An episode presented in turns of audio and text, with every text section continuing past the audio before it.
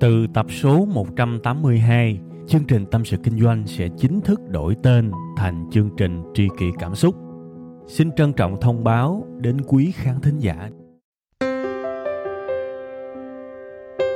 Khi cô đơn tôi thường nghe chương trình Tâm sự Kinh doanh, cảm thấy đỡ, cảm thấy được chia sẻ nhiều lắm. Cô đơn làm gì à? Em hay nghe tâm sự kinh doanh của anh. Lúc cô đơn anh hả? Thì à, em đi chơi về cà phê một mình, và cũng thỉnh thoảng nghe tâm sự kinh doanh của anh nữa. So much more than a roll of the dice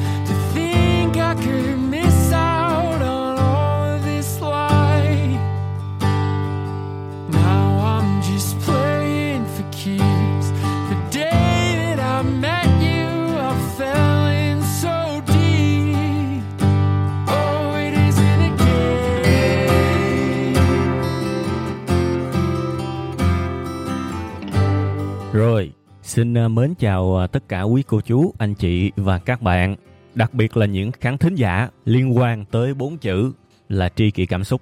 Xin mến chào tất cả mọi người và tôi à, rất mong là quý bà con cô bác sẽ có một tuần thật là hạnh phúc, thật là khỏe mạnh và nó tích cực, nó lạc quan ha. Tôi rất là mong những điều đó sẽ đến với cuộc sống của các bạn trong tuần mới ha. Nói gì thì nói, lời hay ý đẹp những ước muốn tích cực và lạc quan là những thứ mà tôi luôn muốn truyền tải đến tất cả quý vị và các bạn. Coi như là một cái dạng ái ngữ. Và tôi nói như thế nào thì tôi cảm nhận và tôi thực sự suy nghĩ như thế đó. Cuối cùng hết, nếu những khán giả của tôi đạt được những điều hạnh phúc thì tôi cũng thấy hạnh phúc. Thực sự các bạn, tôi đang nghĩ sao tôi nói vậy thiệt á.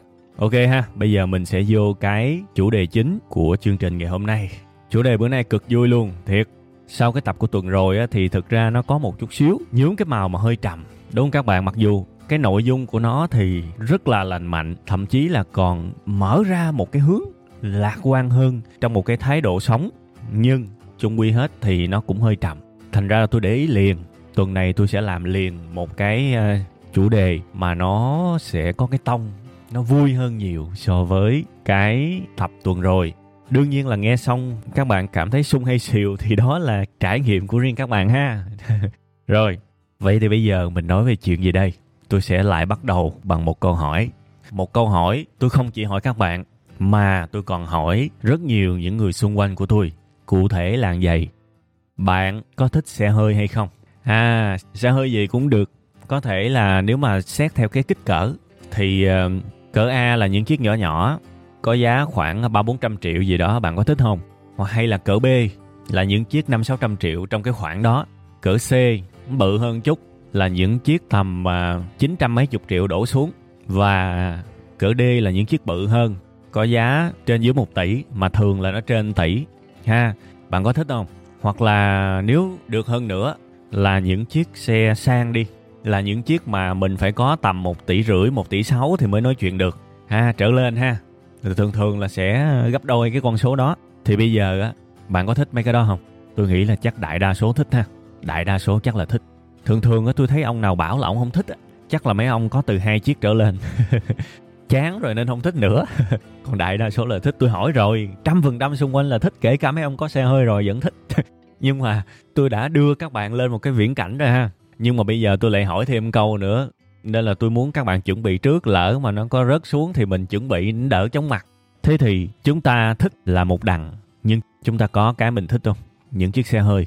Thì lúc này chúng ta lại phải quay trở lại với thực tế, đại đa số là không có. Ha, số người sở hữu xe hơi rất nhiều, đồng ý. Nhưng xét trên tỷ lệ dân số thì đó lại là một cái tỷ lệ quá nhỏ, đúng không? Quá nhỏ. Chưa tính là phần lớn xe hơi rớt vào những hãng taxi, đúng không? Vậy thì chúng ta có thể thấy là đại đa số mọi người thích nhưng không có. Nhưng mà chúng ta thích một chiếc xe hơi và chúng ta không có nó, thì chúng ta có suy sụp không? Không hề, tôi chưa từng thấy ai mà suy sụp vì không mua được xe hơi. Sẽ suy sụp cái này cái kia, nhưng chiếc xe hơi có thì quá tốt, còn không có thì cũng hơi tiếc tiếc thôi, chứ không tới mức mà rầu ơi là rầu, đúng không? Theo các bạn, tại sao chúng ta không có trầm cảm, chúng ta không có đau khổ cùng cực khi mà không sở hữu một chiếc xe hơi? Rất đơn giản. Vì các bạn biết cái giá của nó, các bạn biết rất rõ, ví dụ chiếc đó 1 tỷ. Ok, có đủ 1 tỷ thì tôi mua. Không có đủ 1 tỷ thì thôi, không mua. Chúng ta biết rõ giá của nó và chúng ta biết rõ khả năng của mình.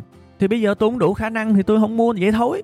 Và cái trường hợp này không chỉ đúng với chiếc xe hơi mà nó còn đúng với cái nhà. Nó còn đúng với những cái loại đồ chơi, những cái tài sản mà chúng ta muốn nhưng chúng ta không có. Nó không gây ra nỗi đau các bạn. Ít nhất tôi thấy mình không có những thứ đó. Nó không thực sự đau đớn đơn giản vì một điều chúng ta biết cái giá của nó.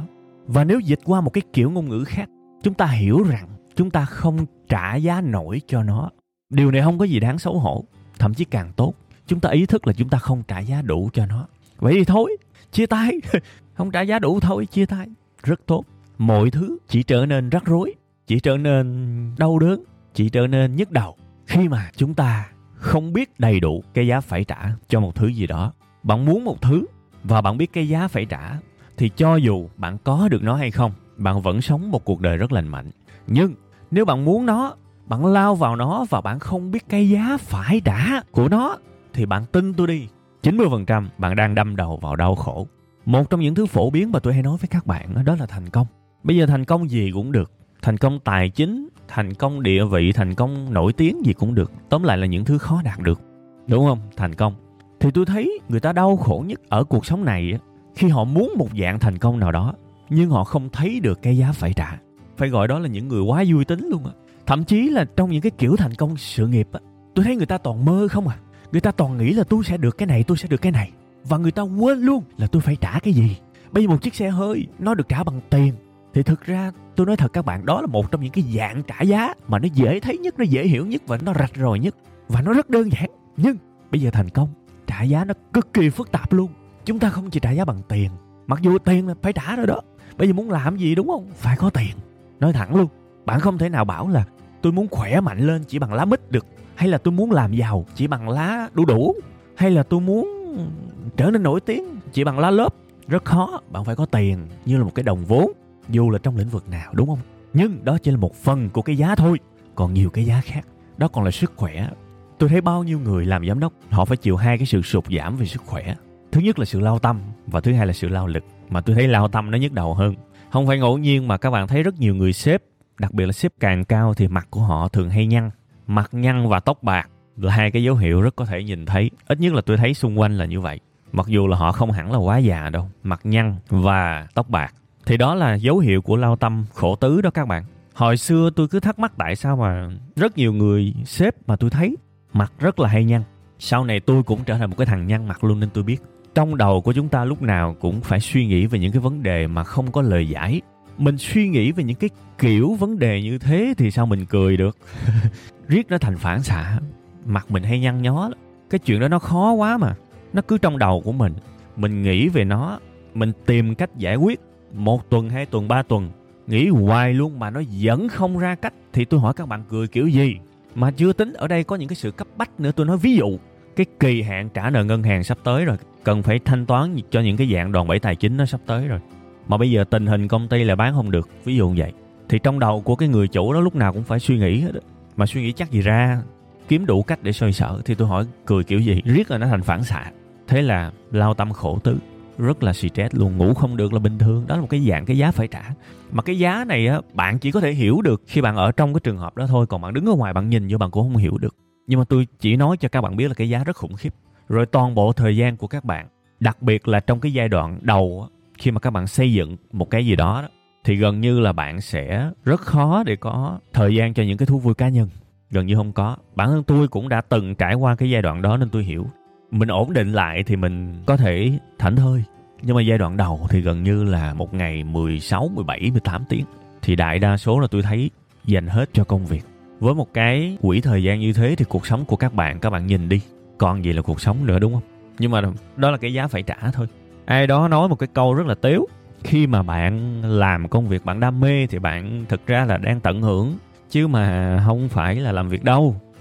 Riêng tôi thì tôi thấy cái câu đó là không đúng rồi đó kể cả bạn làm công việc bạn đam mê thì nó vẫn cực. Cực là cực à và công việc là công việc à. Mà đã gọi là làm việc thì có vất vả. Làm việc nó khác với đi massage. Massage sướng, làm việc không có sướng. Làm việc vui thì có vui nhưng cực vẫn cực. Sướng là trong một khoảnh khắc nào đó thôi. Còn đại đa số công việc là công việc.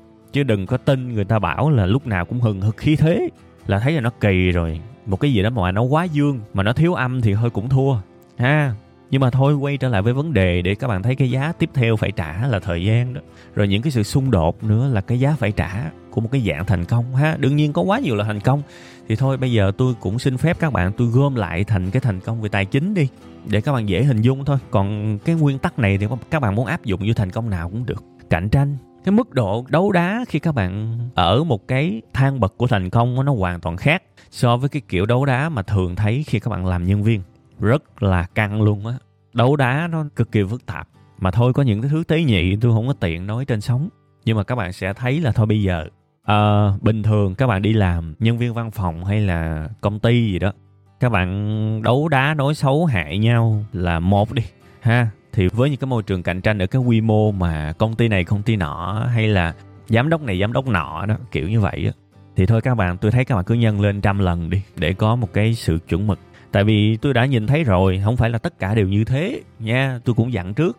Nhưng mà tôi thấy có những cái sự hãm hại nó khủng khiếp lắm.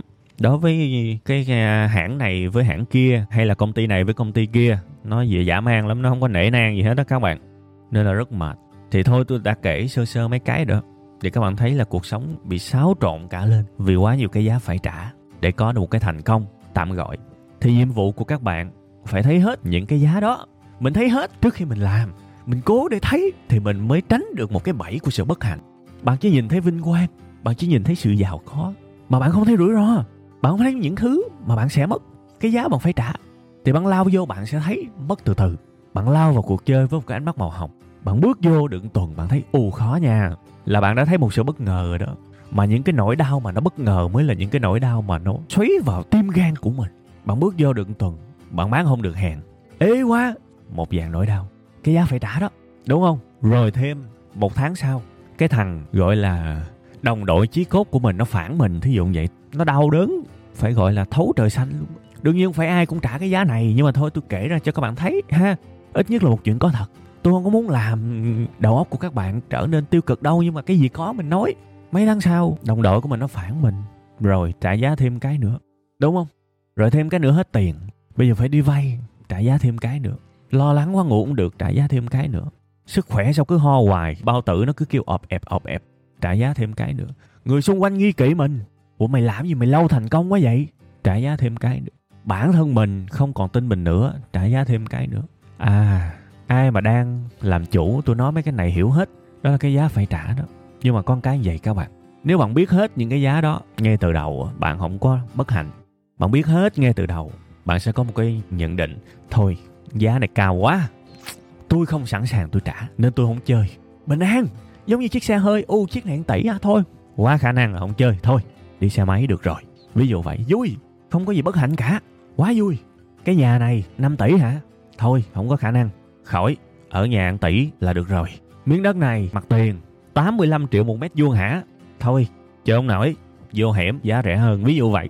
Rất là vui, vì ngay từ đầu mình biết cái giá còn bây giờ cuộc chơi thành công á, không biết đủ cái giá lao vô những cái nỗi đau bất ngờ, nó sâu xé tâm can của các bạn. Thì đời các bạn khổ vô cùng, phần thưởng to đấy, nhưng mà cái giá cũng to không kém. Đúng không? Nhưng nếu giả sử ngay từ đầu mình biết hết cái giá đó rồi, chỉ cần một cái tâm lý như vậy thôi, là bao nhiêu cái nỗi đau, bao nhiêu cái sự thống khổ sẽ được hóa giải. Tôi thấy là chắc là cũng 70% vì mình biết đường nào mình cũng sẽ trải qua những cái đó mà. Mình không có bất ngờ mình có sự chuẩn bị trước. Và trong rất nhiều trường hợp, mình né được luôn cái đau khổ, mình né được luôn cái sự trả giá. Ví dụ như tôi đi, tôi nhìn xung quanh, tôi thấy cái vụ mà đồng đội mà phản bội, không phải là trăm phần trăm, nhưng mà nó cũng có xảy ra ở cái mật độ đâu đó khoảng ờ, 10 phần trăm 20 phần trăm gì đó. Thì mình ý thức thôi, mình vẫn đối xử tốt với anh em. Thật sự, tấm lòng chân thành luôn. Nhưng ngay từ đầu mình cũng nói rõ với anh em là anh tin em, mà đừng làm anh thất vọng. Mình cũng nói rõ còn chuyện nó nghe không, chuyện của nó nhưng mà ít ra ngay từ đầu mình giao luôn cái luật. Ha. Và nếu rõ ràng hơn thì mình có những cái điều khoản về bí mật thông tin hay là gì đó. Mình cho vào hợp đồng luôn, để nó rõ ràng. Và nếu mà bạn phạm những cái quy định về lòng trung thành thì bạn phải trả giá abc gì đó. Mình nói rõ, để nó rõ ràng ngay từ đầu. Và từ đó là anh em trong công việc hết sức tình cảm với nhau. Không còn phải lo lắng, nghi kỵ gì hết. Thì đó là những cách giải quyết. Ha. Đó, bạn thấy không? Bạn ý thức được ngay từ đầu. Cái giá phải trả thì không chỉ bạn vui mà bạn còn lường trước được nữa. Hay là chuyện thiếu vốn. Thì biết là cái việc thiếu vốn là một cái giá thường xuyên phải trả trong kinh doanh chẳng hạn. Thì mình biết là mình xài tiền cho nó nhín, xài tiền theo kiểu nhà nghèo, tiết kiệm. Đừng có vung tay quá tráng thấy không? Còn cái ông mà hay vung tay quá tráng trong cái lúc mà khởi nghiệp, thì thực ra ông đó chả hiểu gì về cái giá phải trả cả. Chả thấy được cái đường dài, thì chết sớm là đúng rồi ngủm sớm là đúng đúng không? Nên, một cái ví dụ về thành công trong khởi nghiệp cũng hơi dài dòng ha. Nhưng mà tôi chỉ muốn mang đến cho các bạn một cái tinh thần làm ơn, làm gì phải thấy đúng cái giá của nó. Thì chỉ cần như vậy thôi. Dù bạn có làm hay là không làm thì các bạn vẫn hạnh phúc. Ít nhất là như vậy. Và các bạn sẽ không có cái chuyện mà ganh tị hay là khó chịu với thành công của người khác vì bạn thấy được cái giá mà. Tự nhiên cuộc sống của các bạn tràn đầy lòng biết ơn luôn. Bạn thấy ai đó thành công, sẽ không còn cái chuyện bạn nghĩ là họ thành công do may mắn nữa. Không hề luôn á. Bạn sẽ chuyển sang cái chế độ ngưỡng mộ với thành công của người khác vì bạn biết là họ phải trả cái giá rất cao để có được điều đó. Chứ không phải là cái trạng thái mà bất mãn cuộc đời. Thấy ai thành công cũng nghĩ là họ may mắn ha? Có người may mắn thiệt nhưng mà bạn tin tôi đi cái số người không may mắn nó cao hơn nhiều lắm. Cái này tôi nói thiệt ha? Mấy ông mà càng bất mãn khi mà nhìn thấy người khác thành công thì mấy ông đó càng mù mờ trong cái việc nhận định được cái giá phải trả trong cuộc sống này ha? Thôi đó là về khía cạnh uh, thành công này nọ đi ha? Bây giờ tôi nói chút xíu về khía cạnh đạo đức. Không biết làm sao mà tự nhiên cái trong đầu tôi một ngày đẹp trời nọ, tôi lại có một cái liên tưởng rất là thú vị về cái tiếng còi xe ở ngoài đường đó các bạn. Chắc là các bạn cũng đã từng gặp cái tình huống là những cái chiếc xe to gắn những cái còi hơi rất là to luôn, và bóp một phát làm cho bạn giật mình. Và trong rất nhiều trường hợp, cái tai của các bạn bị đau luôn á, vì cái âm lượng vượt mức cho phép. Nó không chỉ là ô nhiễm tiếng ồn, mà nó trở thành một cái dạng mà gọi là gây hại cho sức khỏe bằng tiếng ồn. Cường độ cao rất cao luôn á. Ha, ô nhiễm thì chết từ từ. Cái hậu quả nó tích tụ còn những cái tiếng còi kiểu như thế là nó xảy ra cái tác hại liền ngay lập tức luôn. Rất nhiều trường hợp mà tôi thấy nó làm đau cái lỗ tai mình luôn á và nó làm mình giật mình. Rất là nguy hiểm. Thì khi mà tôi thấy những cái tiếng ồn đó tự nhiên trong đầu tôi có một cái sự liên tưởng vậy.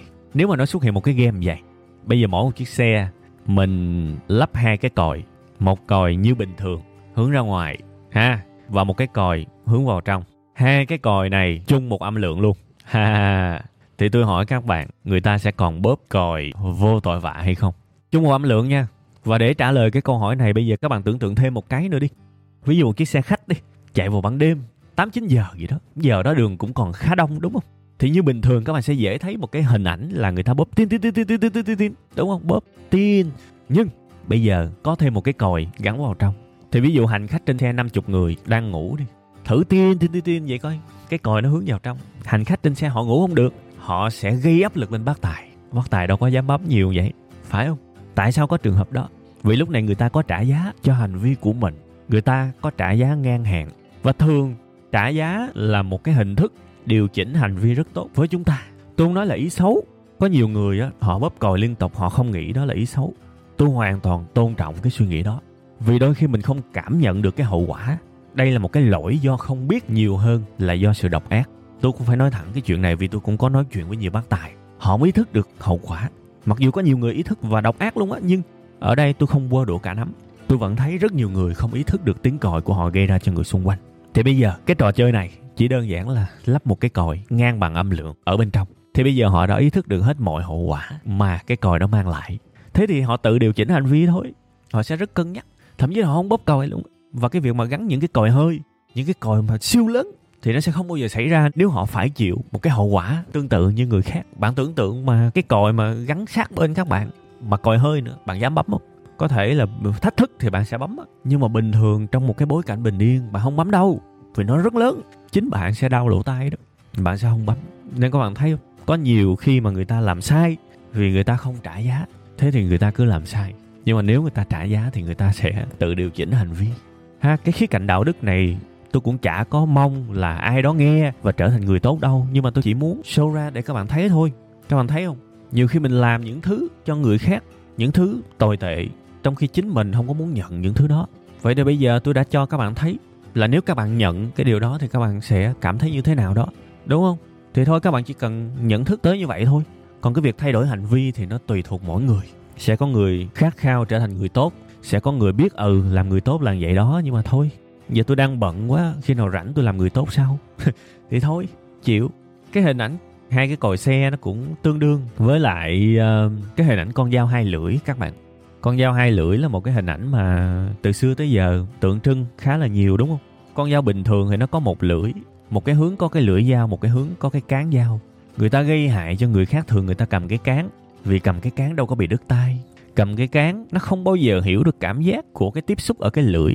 Và thế là nhiều khi người ta vô tư, người ta cầm cái cán. Đương nhiên con dao ở đây, tôi muốn các bạn hiểu ở một cái khía cạnh mà tượng trưng, ha, mình làm cái gì đó tệ cho người khác, giống như bạn đang cầm một con dao vậy, đúng không?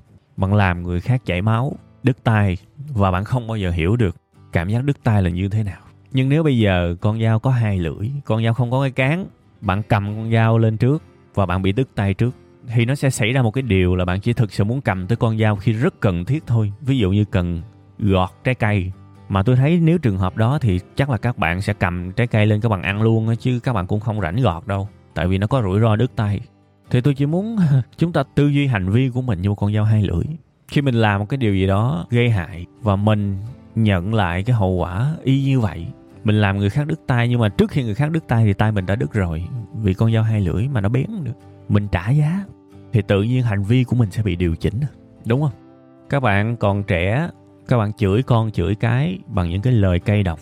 Nó nằm hết ở đó đó. Đó là con dao hai lưỡi. Nhưng mà hai cái lưỡi này tách rời ra.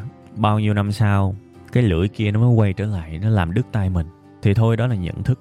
Ha, cuộc sống nó quá phức tạp không phải lúc nào cái giá phải trả nó cũng quay lại ngay lập tức giống như là hai cây còi đúng không? Giống như là hai cây còi cây còi hướng vô trong cây còi hướng ra ngoài. Nhiều khi cây còi hướng vô trong nó bị delay nó bị hoãn mấy năm trời sau đó nó mới quay trở lại. Và nhiều khi mình cũng quên luôn đó là một cái phản lực của một cái điều gì đó tệ mà mình đã gây ra hàng ngày. Thì thôi tôi bắt đầu đi tới một cái khía cạnh nó quá sâu xa của luật nhân quả. Thôi tôi uh, hẹn các bạn một lúc nào đó rảnh rỗi bình tâm và khi mà tôi có nhiều chữ, nhiều nghĩa hơn để có thể nói một cái vấn đề phức tạp sao cho nó đơn giản về cái luật nhân quả, thì tôi sẽ nói với các bạn trong cái tập đó. Còn bây giờ thì thời gian cũng nhiều rồi. Tôi cảm ơn các bạn đã dành thời gian quý báu của các bạn để à, nghe cái chương trình này. Ha, tóm lại, hãy chiêm nghiệm sâu sắc về sự trả giá. Ha, mình nên thấy hết cái giá phải trả của một cái việc gì đó, thì đó là một trong những cái kiểu làm cho cuộc đời của mình nó đầy cái niềm vui và nó sẽ hạn chế tối đa cái sự hụt hẫng cái sự thất vọng cái sự mà chưng hửng khi mà đón nhận những cái nỗi đau những cái giá bất ngờ. Ha ok. Bây giờ thì à, tôi xin phép dừng cái bài này tại đây các bạn nhé. Bye bye các bạn và xin hẹn gặp lại vào đúng khung giờ này của tuần sau 7 giờ sáng thứ hai tại trang web là tskd.vn bye bye. Từ tập số 182, chương trình Tâm sự Kinh doanh sẽ chính thức đổi tên thành chương trình Tri kỷ Cảm xúc. Xin trân trọng thông báo đến quý khán thính giả.